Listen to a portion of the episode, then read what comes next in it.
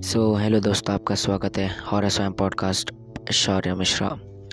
और आज मैं आपको बताने वाला हूँ मेरी वो रियल स्टोरी जिसके बारे में आज भी अगर मैं सोचता हूँ या किसी को बताता हूँ तो उसके या मेरे खुद के रोंटे खड़े हो जाते हैं। ये कहानी तब की है जब मैं जॉब में एकदम नया नया था और मैंने अपना खुद का बिज़नेस स्टार्ट नहीं किया था।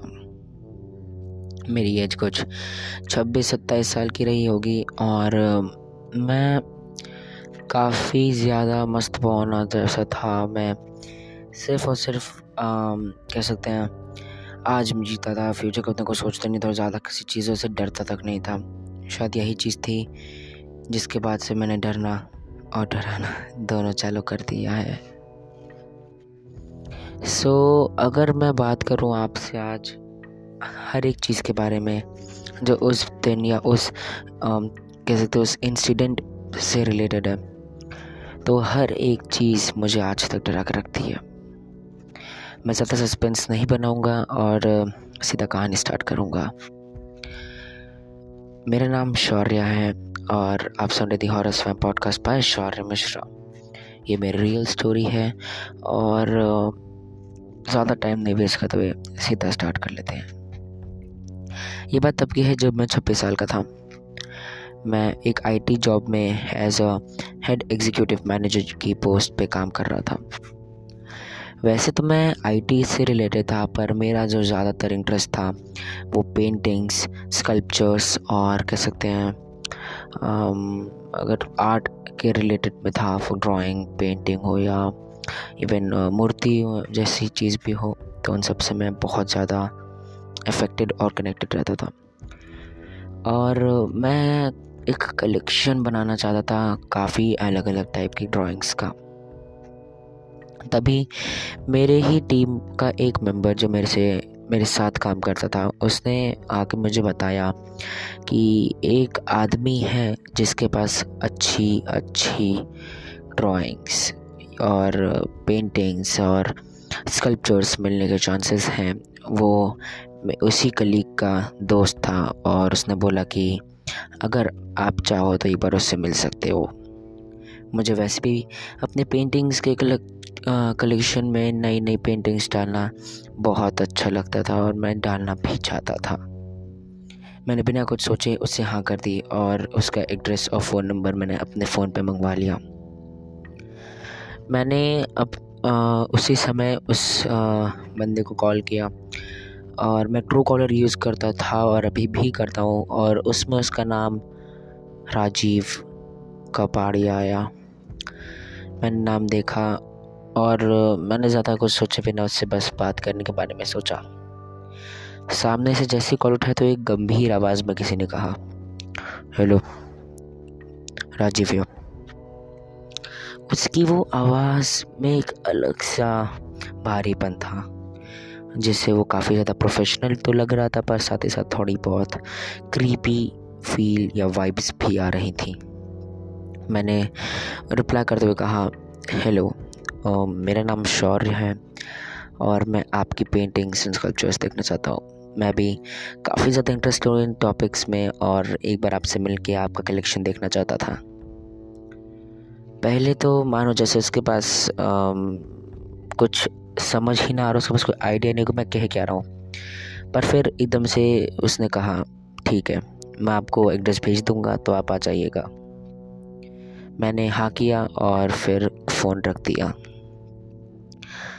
दिन पूरा ख़त्म हो गया था और रात के साढ़े नौ के आसपास हो रहा होगा। मैं अपनी कार में जस्ट बैठा और अपने घर के लिए निकल रहा था कि तभी मेरे पास एक मैसेज आया। कि are you free right now और वो नंबर वही नंबर था जिससे आज सुबह मैंने बात की थी, राजीव से। मैंने नंबर तो देखा और मैंने उसको सेव किया और मैसेज का रिप्लाई करते हुए दिया कि yeah I am free right now सामने से मैसेज आया कि so let's meet at my place will send you the address मैंने ओके का इमोजी सेंड किया और मैं फाइव मिनट्स तक वेट किया। जैसे ही वो एड्रेस उसने सेंड किया, मैंने तुरंत अपने कार के इंफोटेनमेंट स्क्रीन पर उसको शेयर किया और मैं अपनी कार को सीधा उसी के दिए हुए एड्रेस की तरफ़ ले जाने लगा। एक बात जो मुझे थोड़ी सी क्रीपी लगी, वो ये थी कि जो उसने एड्रेस भेजा था, वो मैं जिस शहर में रहता हूँ, मैं बताने नहीं वाला हूँ।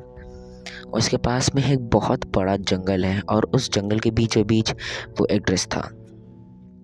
रात के साढ़े दस बज रहे थे तो थोड़ा सा डर भी लग रहा था कि कहीं कुछ लुटेरे लोग या वैसा कुछ क्रिमिनल सीन ना हो। पर कहते ना क्यूरियोसिटी किल्स द कैट मैं बिना कुछ और सोचे चुपचाप उसी एड्रेस पे जाने लगा।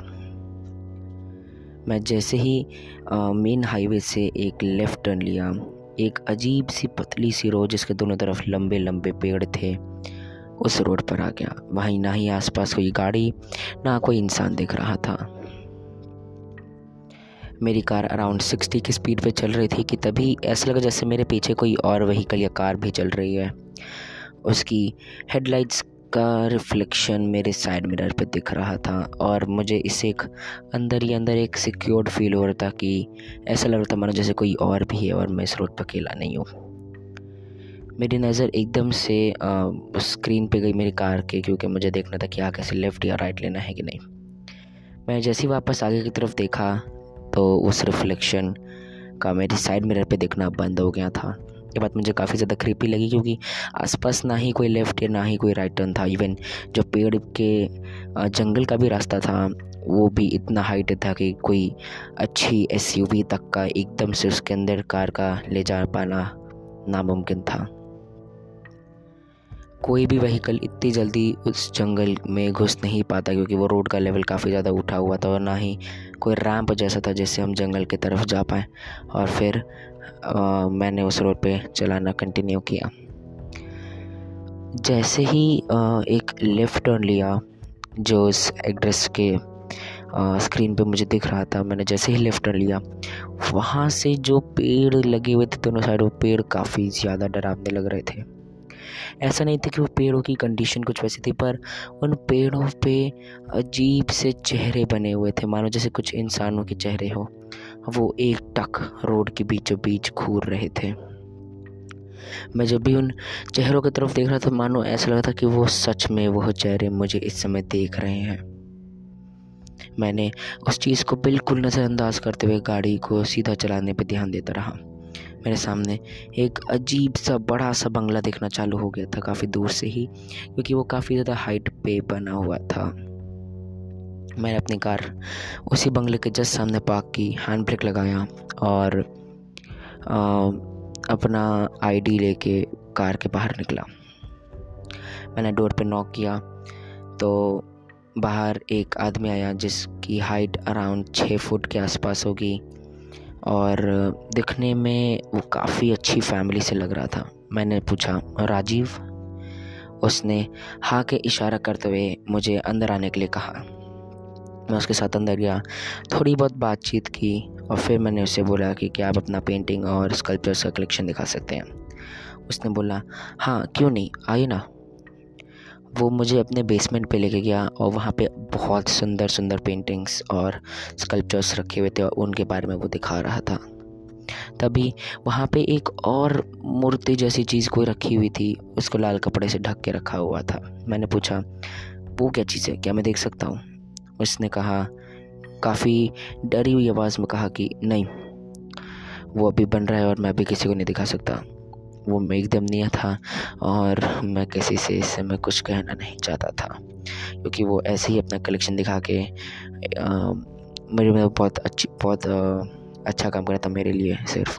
तो वो जल्दी वो अपना कलेक्शन किसी को दिखाता नहीं था तो मैंने भी क्रॉस क्वेश्चन करना सही नहीं समझा और मैंने हाँ की शायद में करते हुए कहा, कोई बात नहीं, ठीक है। तभी ऐसा लगने का जैसे मानो हमारे बेसमेंट के जस्ट ऊपर वाली जो फ्लोर है, वहाँ पे कोई कूद रहा हो या भाग रहा हो, मैंने कहा, आपके बच्चे हैं? उसने कहा, मैं इस घर में अकेला रहता हूँ। ये बात सुन के मानो जैसे मेरे पैरों तले ज़मीन खिसक गई हो। उसकी ये बात सुन के ऐसे लगने लगा जैसे कि अब कभी भी कुछ भी हो सकता है। उसने ये कहा कि पूरे इस बंगले में अकेला रहता था तो आखिर वो कौन थे जो उस फ्लोर के ऊपर भाग रहे थे, भागने की आवाज़ें आ रही थी। मैंने उससे कहा, कुछ गड़बड़ तो नहीं है? उसने कहा कि, अब आपसे क्या ही छुपाना। उसने ये बताया कि कि एक बार वो अपने ऑफ़िस से वापस जब अपने घर आया और उसने घर के अंदर जैसे ही एंटर किया, उसे एक अजीब सी स्मेल आई। उसने देखा कि सामने एक डेड बॉडी पड़ी हुई थी। वो आधा इंसान और आधा जानवर का मिक्सचर जैसा ही था। और उसने वो डेड बॉडी को बस ढक के एक जगह रख दिया। क्योंकि अगर कोई भी उस डेड बॉडी को देखता तो शायद डर जाता। उसकी बात सुन के मैंने उसकी उसकी बात को बीच में करते हुए कहा कि, घर में क्यों रखा? फेंक देना चाहिए था ना? उसने कहा कि, एक बार नहीं, लाखों बार कोशिश की है मैंने।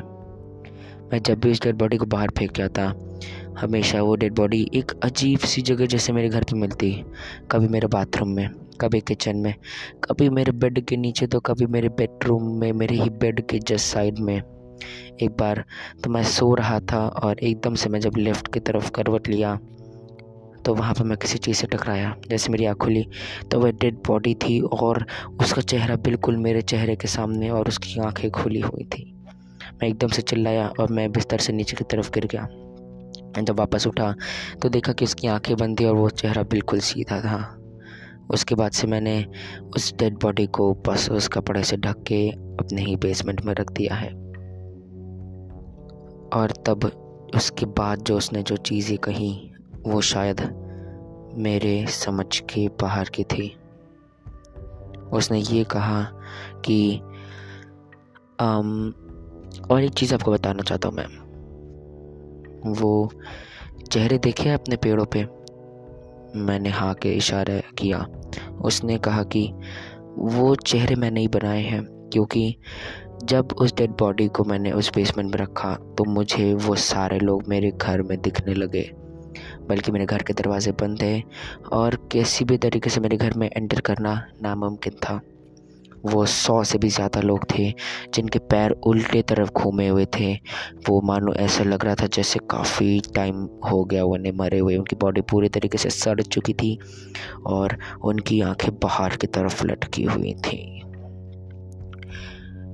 मैंने बस एक चीज़ नोटिस की कि वो अपने आप का चेहरा देख के ज़रूर थोड़ा सा डरते हैं और वहाँ से चले जाते हैं। तब से जब भी मैं किसी नए आदमी को देखता हूँ, जिसके पैर उल्टे होते हैं तो मैं उसका चेहरा वहीं बना देता हूँ। मैंने कई पंडितों से इस बारे में बारे में बात की है और उनका यही मानना है कि जिस डेड बॉडी को मैंने घर में रखा है वो असल में कोई इंसान है ही नहीं। वो एक अजीब सा ही चीज़ है जिसके बारे में उन्हें भी नहीं पता पर जो सारे लोग आ, मुझे दिखाई देते हैं वो सब के सब वही लोग हैं जिनको इसने मारा है। और अब वो सारे लोग मेरे से बदला लेने आए हैं। मैं ये सब बातें सुन के इतना ज़्यादा डर गया था कि मैं हिल भी नहीं पा रहा था, मानो जैसे मेरे पूरे शरीर का खून जम सा गया हो। मैंने उसे कहा कि मैं बाद में आता हूँ और मैंने कहा कि मैं अब जाना चाहता हूँ। उसने भी मेरी बात को समझा और कहा कि, कोई बात नहीं, अब जा सकते हैं। मैं बस बाहर आए अपनी कार को अनलॉक किया कार के अंदर बैठा और तुरंत उस रोड पे कार चलाने लगा। मेरी स्पीड शायद उस समय सौ एक सौ दस होगी जो आ, मुझे भी पता था कि बहुत ज़्यादा है उस पतली सी गली जैसी रोड के लिए। मैं चला रहा था तभी मेरी नज़र एकदम से लेफ़्ट में एक पेड़ के ऊपर गई। उस पेड़ पे एक शक्ल बनी हुई थी और उस शक्ल को मैं बहुत अच्छे से पहचानता था।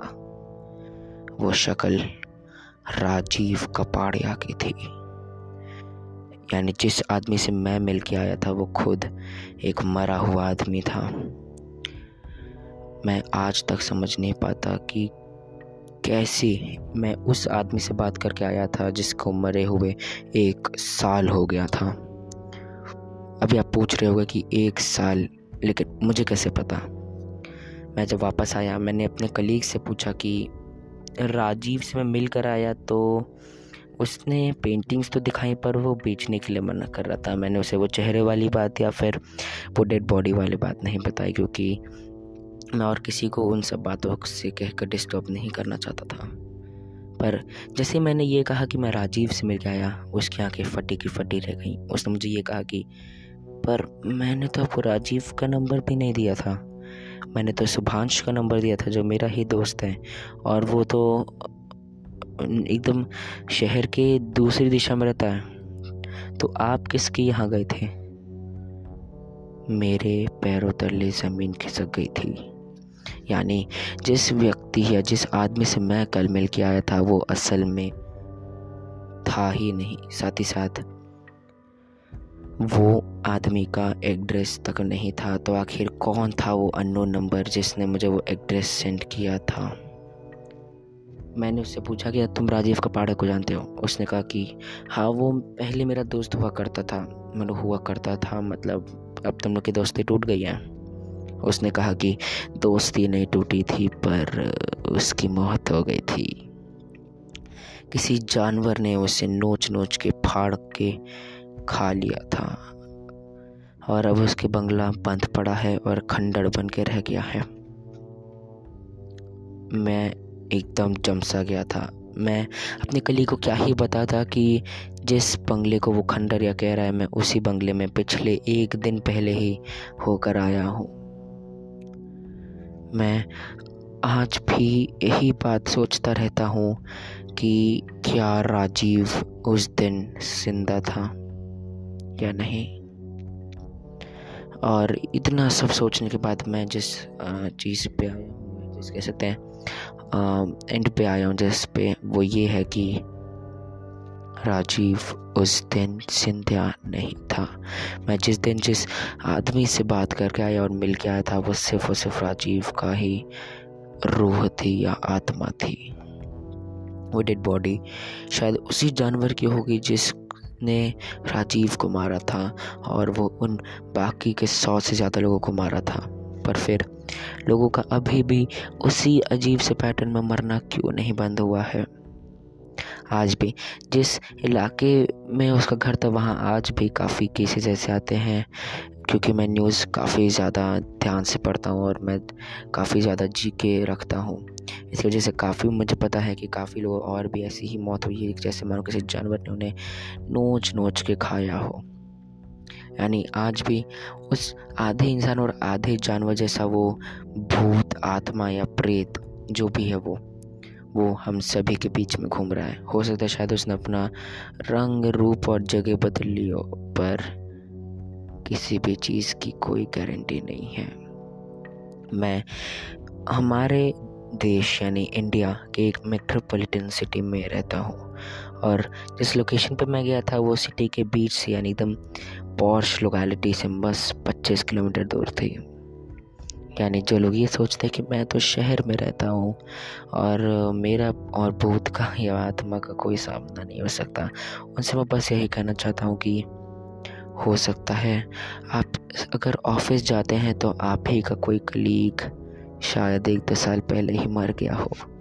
या अगर आप स्कूल जाते हैं तो हो सकता है कि जिसे आप अपना बेस्ट फ्रेंड मानते हो, जिसके गले में हाथ डाल के आप घूमते हो और खाना शेयर करते हो, साथ में पढ़ते हो, वो शायद तीन साल, चार साल पहले ही मर गया हो।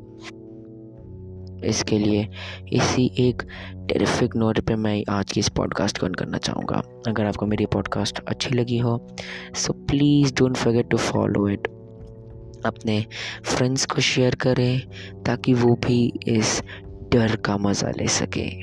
साथ ही साथ अपनी स्टोरीज़ भी मुझे शेयर करें on Shaurya Mishra Mumbai at the rate gmail dot com और Shaurya Mishra Mumbai at the rate official at the rate gmail dot com मैं आपका वेट करूँगा और साथ ही साथ आपके मेल्स का। बच के रहो, आपके पीछे कोई तो खड़ा है जो मुझे यहीं से साफ़ साफ़ दिख रहा है।